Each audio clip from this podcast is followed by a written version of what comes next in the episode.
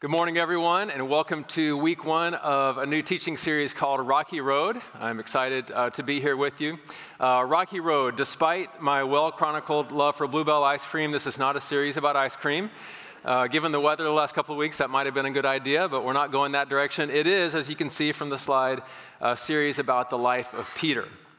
And if you're wondering uh, about why it's called Rocky Road, I want to explain that by playing a little game. And the name of the game is What's my nickname? What's my nickname? Okay, here's how it's going to work. I'm going to put a picture on the screen, and if you know the nickname, you're just going to shout it out, okay? Got it? This is audience participation, all right? So let's let's put the first picture up there. This is Michael Jordan. Who is this? Air Jordan. Also, I would accept GOAT also. Yes, Air Jordan. Yes, uh, some nicknames like this one are, are meant to describe, you know, you see him as he's flying through the air, right? So Air Jordan, good. Let's try, let's try a political one. Let's see. Who's this? It is Kennedy. What's his nickname? JFK, exactly. JFK. Some other nicknames uh, like this one are just shortened versions of names, right? Just shortened versions of names. Okay, let's try the next one. This is a two for one. It's a little dated, I apologize, but I'm old. What can I say? What are they together? Brangelina, yes. Brangelina, awesome. Well done, well done. So, uh, some, some of our staff actually have nicknames too. I don't know if you, if you know this. So, uh, so this is this is Arthur Mendez. Uh, Arthur is our adult pastor. By the way, did just a fantastic job filling in for Micah leading worship the last couple of weeks. Um, just to keep him humble, I'm going to share his nickname with you. We didn't actually know that he had a nickname until he asked us to start calling him this. Uh, what's his nickname? Let's put it up. It's the uh, South American Stallion. Yes.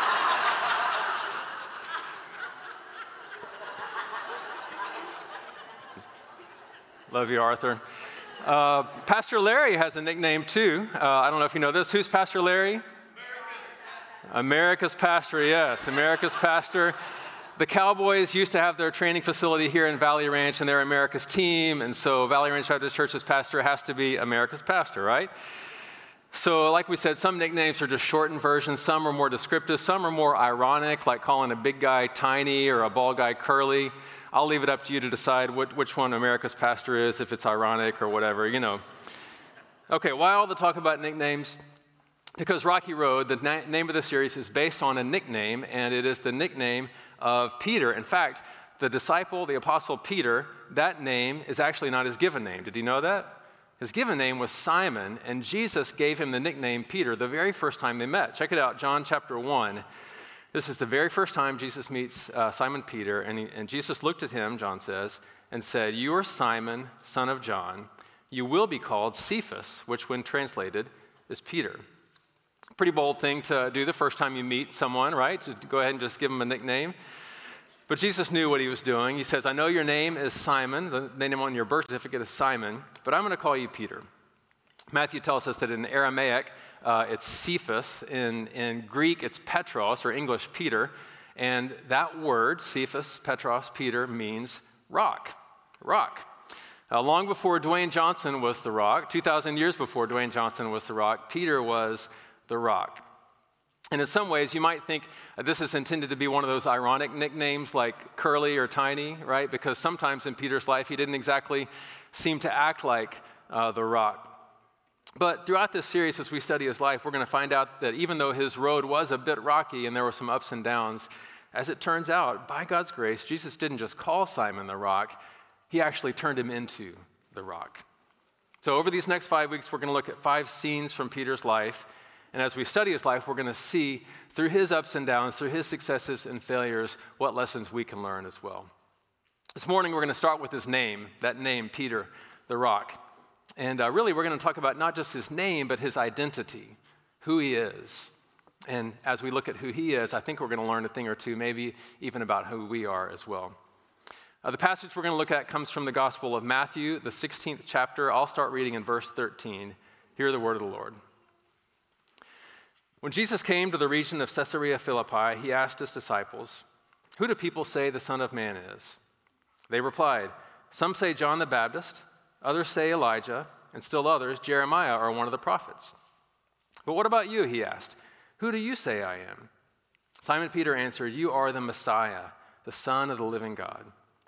Jesus replied, Blessed are you, Simon, son of Jonah, for this was not revealed to you by flesh and blood, but by my Father in heaven. And I tell you that you are Peter, and on this rock I will build my church, and the gates of Hades will not overcome it. May God bless the reading of his word. On my vacation a couple weeks ago, I read an old book called The Bourne Identity. Has anybody ever either read that book or seen the movie starring Matt Damon? Okay. Uh, it's a really interesting premise. Uh, the main character, who's played by Matt Damon in the movie, uh, wakes up at the beginning of the, the story with no idea who he is. He's been shot and he's developed total and complete amnesia. And the rest of the story is basically him trying to figure out who he is, or at least who he was uh, before he was shot. That and escaping a whole bunch of people who are trying to chase him and trying to kill him. And I think the, whether you like the movie or not, uh, it, it's a really interesting question. How do you know who you are? If you woke up one morning with amnesia, how, how would you know who you are?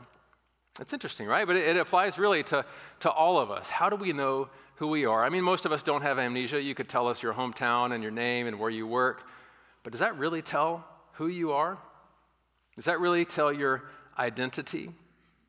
I think it's an important question because all of us want to have an identity, right? We, we all have this internal desire to be somebody. We want to matter. And, you know, throughout our lives, we do a bunch of different stuff to try to uh, create an identity for ourselves. It starts early, I, I think at least as early as middle school. Uh, you know, maybe we try to carve out in middle school an identity by who we sit with at lunch or, you know, how we talk or what, what we wear. You know, for me, this desire to carve out an identity for myself in middle school honestly led me to some really poor fashion decisions back in the 80s. Pink suspenders, I don't know whose idea that was. When we get older, we, we use different methods. Maybe it's not pink suspenders, but the, really the desire is the same, isn't it? We want to be somebody. We try to carve out an identity maybe through our achievements, our, what we accomplish, what we, what we get done, or maybe through our wealth, or maybe through our online presence, how many followers we have, how many likes we can get. Maybe through our hobbies, maybe the, the sports teams we follow. The methods may be different, but that desire really is the same. It's really universal. We want to be somebody, we want to, we want to know who we are.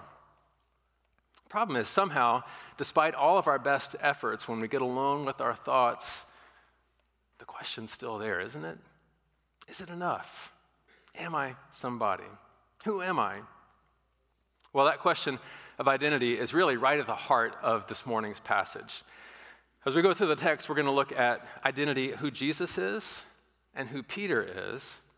And then we're going to learn some important lessons along the way about who we are as well. We'll start with Jesus. The question that dominates the first part of this passage is Who is Jesus? Who is Jesus? At this point in Matthew's gospel, Jesus and the disciples have been uh, going throughout Galilee, healing people, teaching.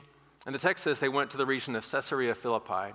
Uh, this is about 30 miles north of the Sea of Galilee. It's a Gentile area. Uh, Luke's version of this story tells us that they had gone there to pray, kind of take a spiritual retreat, a break from their ministry. And while they're there, Jesus asks the disciples a really interesting question. Verse 13, he looks at the disciples and he says, Who do people say the Son of Man is? And by the way, this phrase, Son of Man, that's one of Jesus' favorite ways of referring to himself. So he's asking, Hey, when you talk to the crowds, who, who do people say that I am? So there it is, that question of identity. Who do people think Jesus is? And the disciples reply by giving one basic option. We're going to talk about two options, but they give one basic option of who Jesus might be. Verse 14 the disciples replied, Some say John the Baptist, others say Elijah, and still others, Jeremiah or one of the prophets. So, who are the people saying Jesus is as they talk about him? Basically, they're, they're, they're saying he's, he's like the prophets. He's one of, these, one of these prophet guys. Who are the prophets? The prophets were, were people who showed up at really important and pivotal times in Israel's history and spoke on God's behalf to the people. They would point out where the people were falling short, uh, and they would encourage them to be faithful to God. And they also looked ahead to this time when God would send a Messiah, He would send a rescuer to rescue Israel. The prophets were a hugely important part of God's plan to reveal his coming kingdom. And the people knew that. The problem was they just didn't really listen to him. they, they, they thought the prophets were a nice idea. It was, it's nice that someone's speaking on God's behalf, But, but in general, they, they kind of said, you know what? I'm going to take my own path. So the first option uh, for who Jesus might be, I'm calling a nice idea. A nice idea. That's what people were saying. In other words, they're not saying Jesus is irrelevant. They're not saying he doesn't matter. And certainly there were people then that thought he was irrelevant, just as today. But for the most part, the people Jesus is talking about, they thought he was a nice idea, like, like the prophets were a nice idea. I was trying to imagine what would someone say, what would one of these members of the crowd say if you asked them, you know, what do you think about Jesus? I, I think they would say, you know, it's, it's a nice idea, like the prophets. I mean, those miracles are pretty cool. You know, you, you show up on a hillside expecting to hear a sermon, and Jesus snaps his fingers, and there's an all you can eat buffet of loaves and fish, you know? And those miracles, I mean, remember the time when he raised that dead girl to life? That was amazing. And not just the miracles, but the teaching. I mean, the Sermon on the Mount, are you kidding? It's amazing. It's so, it's so captivating as he describes what life in the kingdom might be like. In fact, the way he, he describes it, it, it makes you wish it was actually possible to live that way. I mean, we all know it's unrealistic, right? But it's awfully nice to think about loving your enemies and praying for those who persecute you. People would say, I mean, I'm not going to live that way, but it's a, it's a nice idea, right? So that's option, option one. Jesus is a nice idea. Jesus doesn't stop there, though. He goes on. He presses in on the disciples and he asks not who the people say he is, but he says then, verse 15, Who do you say I am? Man, he really gets to the heart of the matter here, doesn't he? He's not satisfied just hearing the general word on the street of who Jesus is. He wants to get personal. He wants to know who the disciples say he is. And Peter, who so often speaks first, he answers on behalf of the other disciples. And the sentence that he utters in verse 16 is one of the most profound, most beautiful, most consequential statements, really, in all of Scripture. Check out what Peter says in verse 16. Simon Peter answered, You are the Messiah, the Son of the living God. Now, if you've logged a lot of hours in church, you may be thinking, what's the big deal? We all know that. Jesus is the Messiah, you know, whatever. We, this, is, this is old news. But listen, at that time, in this context, this was a mic drop moment. This was a huge, huge moment. In fact, uh, this is in the Gospel of Matthew, this is the very first time that anyone other than Matthew, as the narrator, has referred to Jesus as the Messiah. This is a huge turning point in, in the Gospel. And what, what, what does it mean, this word Messiah? What was Peter saying when he called Jesus the Messiah? Well, that word Messiah, really interesting. It's sometimes translated Christ in English. It literally means anointed one. Anointed one, God's chosen.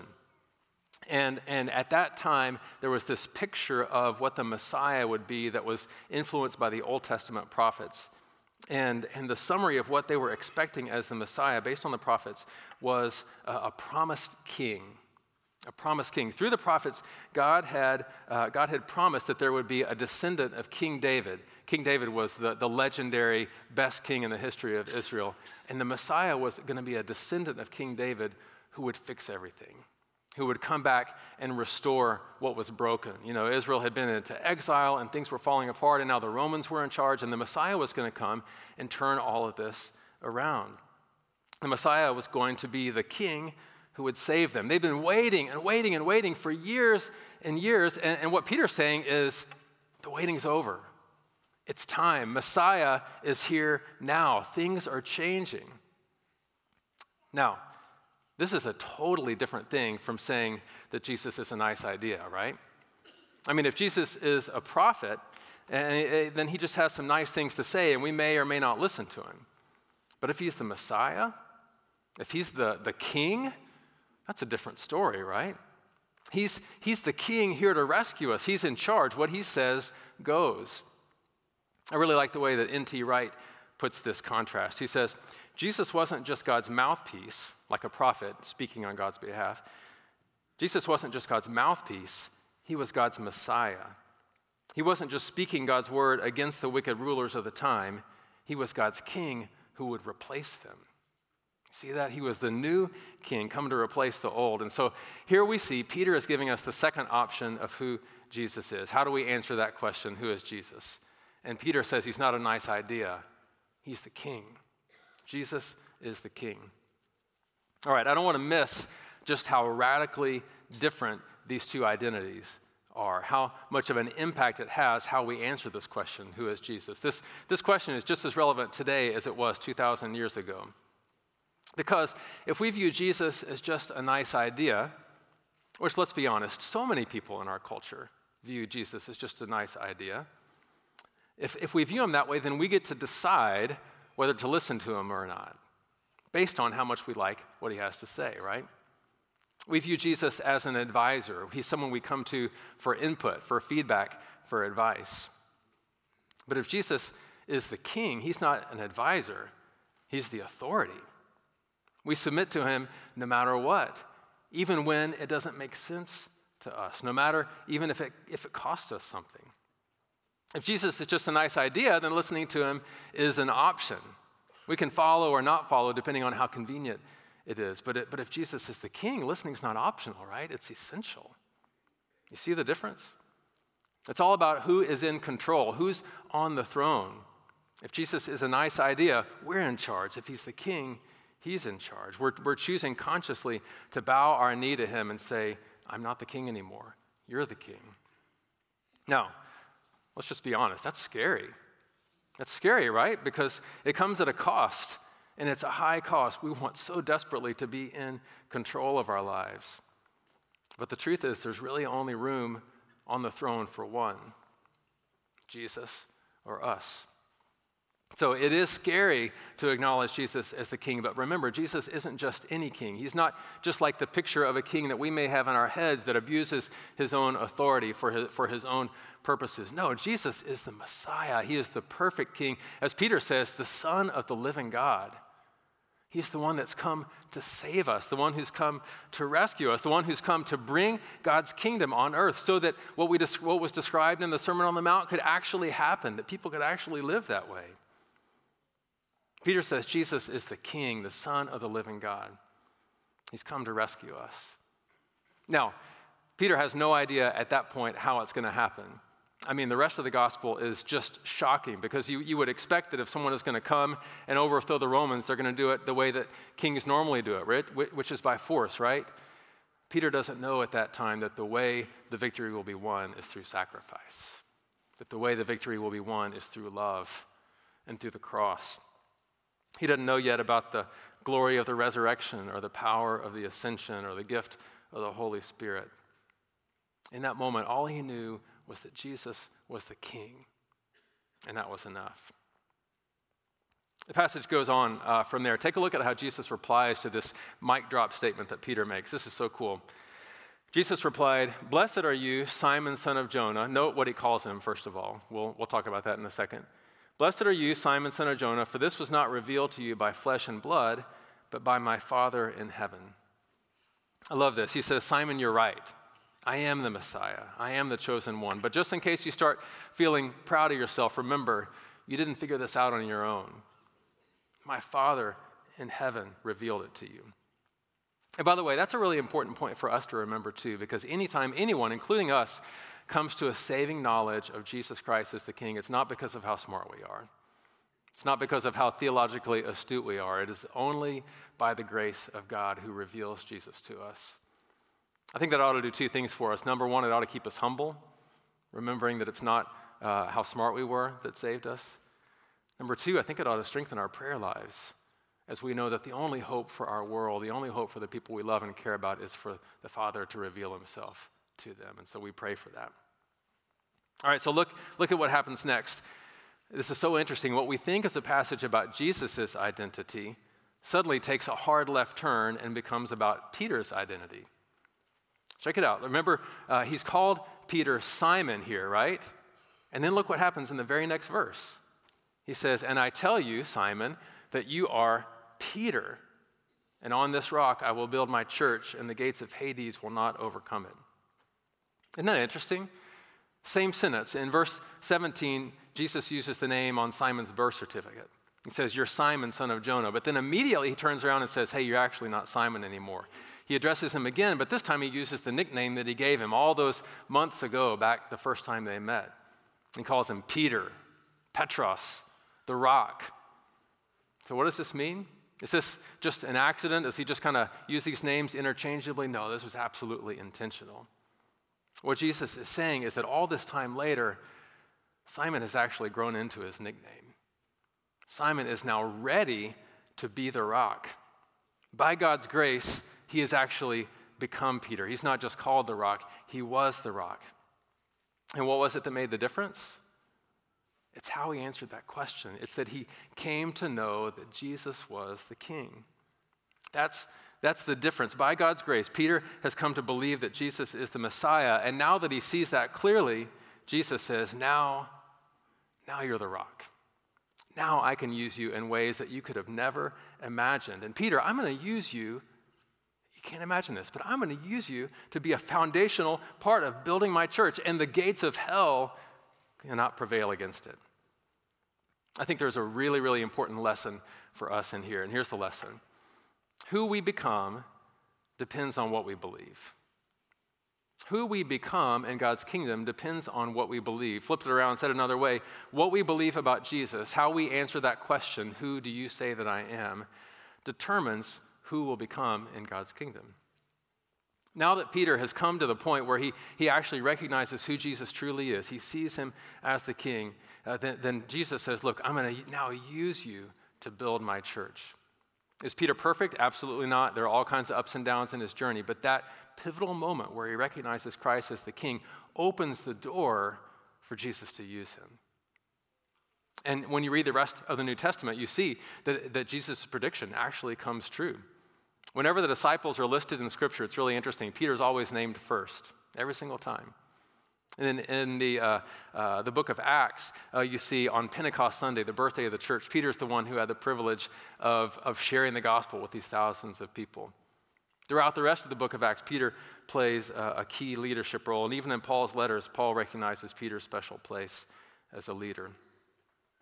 Peter's confession of Jesus as the Messiah has opened the door for God to use him in this powerful way. Why? Because who we become depends on what we believe. What we believe about Jesus determines who we become in God's kingdom. And friends, it's not just true for Peter, it's true for us. It's true about you and me. Who we become depends on what we believe. How we answer that question, who do you say that I am, is the key determining factor to that identity we talked about. Now, here, here's the thing if we're not careful, it can be so easy to answer like the crowds answered. It can be so easy to say Jesus is a nice idea, like one of the prophets. I mean, we're not saying he doesn't matter. We're not saying he's irrelevant, right? We're just saying that we want to come to him on our terms, not his terms. We'll be glad to listen to him when it's convenient or when we, when we like what he has to say.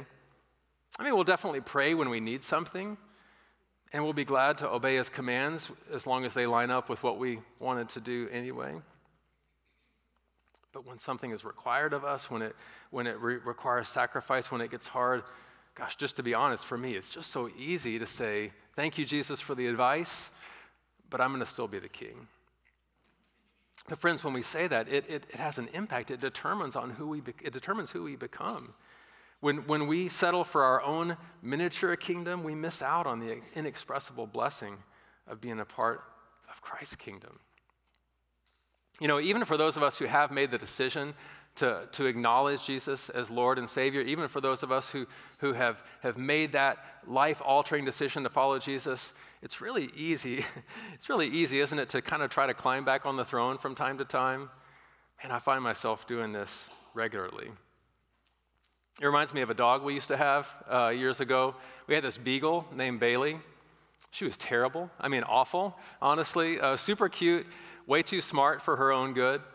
And uh, she loved getting on the couch, but we did not allow her on the furniture. So when we weren't looking, first of all, she was always up there. But when we were on the couch, she was sneaky, right? And so Joanne and I would be sitting on the couch, and she would walk up and kind of put her, her nose up on the couch and wait about two minutes. And then she'd take one paw and just kind of real slowly set it up there next to us look, Dad, I, I, mean, I'm still on the floor. I'm just, I'm just snuggling here. And then if we didn't do anything, a couple minutes later, real slowly, one back paw, up like this, two up, two down. We're watching, you know, a couple minutes later, one more front paw, still got one foot on the ground. Finally, we'd figure out what was going on and make her get back down. Can you relate to Bailey? Man, I know I can. I mean, I know that Jesus belongs on the throne and I don't belong on the throne, but still, still, sometimes I just want to get one paw back up there, maybe two. I know that about myself. But, friends, what I also know is when I do that, I miss out. I miss out on the beauty of living life in Christ's kingdom. I miss out on the beauty of what God has for us. But there's another way. There's another way. If by grace we can say with Peter that Jesus is the Messiah, the Son of the living God, the King, then not only do we get the blessing of being a part of that kingdom that he's bringing, but unbelievably, we find out that Jesus can actually use us broken, sinful, messed up, weak us. He can use us to build his kingdom in a mighty and powerful way. He can use us in a way that we never imagined. And we can actually find what we've been looking for all along. When we're looking for that identity, we find that we actually become who Christ had for us all along. Not because we're so good, not because we're so smart, not because we're so theologically astute or so self disciplined, but because we've seen who Jesus is. We recognize who he is. And in recognizing who Jesus is, we open ourselves to God make us who we truly are. We open the door for God to use us in ways we could have never imagined. And just like Jesus says at the end of the passage, not even the gates of hell can stand against what God intends to do in the church and in you and me, friends. I love what Dwight L. Moody said years ago. He has this quote I just love. He says, The world has yet to see what God will do with a man fully consecrated to him. Isn't that beautiful? Who we believe Jesus to be determines what will become. He says the world can't even imagine what God could do with a man, with a woman, with a teenager who's fully committed, fully consecrated to Him, who has opened the door to Jesus as the King. Isn't that beautiful? I'd love to invite you to imagine for just a moment what, what could God do in you? What could God do through you? What might He do in your family? What might He do in your neighborhood? Students, what might God want to do in your school? Adults, what might God want to do in your office? Church, what might He do in our community? What might He do in the world if we open the door to Jesus the King? By God's grace, I pray that we get the blessing of finding out together. You know, we started the, the message today talking about that question how do you know who you are? How do you find your identity?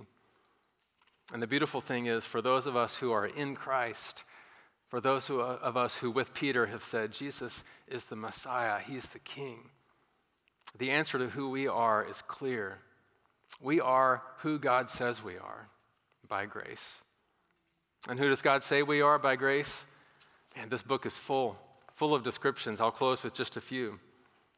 When we believe that Jesus is the King, who do we become? Well, John 1 says, To all who received him, to everyone who believed in his name, he gave the right to be called children of God. Friends, that's who you are. If you have acknowledged Jesus as the King, you are a child of God. 2 Corinthians 5 says if you are in Christ, you're a new creation. The old has gone, the new has come. Ephesians 1, when it describes who we are in Christ, it says we're holy and blameless in his sight. How amazing is that? Ephesians 2 says that we are God's workmanship. We are his masterpiece, created in Christ Jesus to do good works, which God prepared in advance for us to do. In Colossians 3, we see that we're God's chosen people, not because of what we've, we've done, but because of his grace. We are God's chosen people, holy and dearly loved. In John 15, Jesus says who we are. He says, You know what I call you? I call you my friends. 1 Corinthians 3 says we are God's temple and his spirit lives inside of us. And then Romans 8 says we are heirs of God and co heirs with Christ, and we are more than conquerors through him who loved us. And friends, we have this identity not because of who we are, but because Jesus Christ is the Messiah, the Son of the living God. Let's pray. Lord Jesus, we thank you for this beautiful passage. And more than that, we thank you for this beautiful truth that you are the King. You are the Messiah. You have come to rescue us. You've come to make all things new. You've come to restore what's broken. You've come to forgive us. You've come to heal us. And we say thank you. We praise you. And God, we pray that you would help us to stay off the throne and to leave behind our own little miniature kingdom and be a part of yours. In the name of Jesus, we pray. Amen.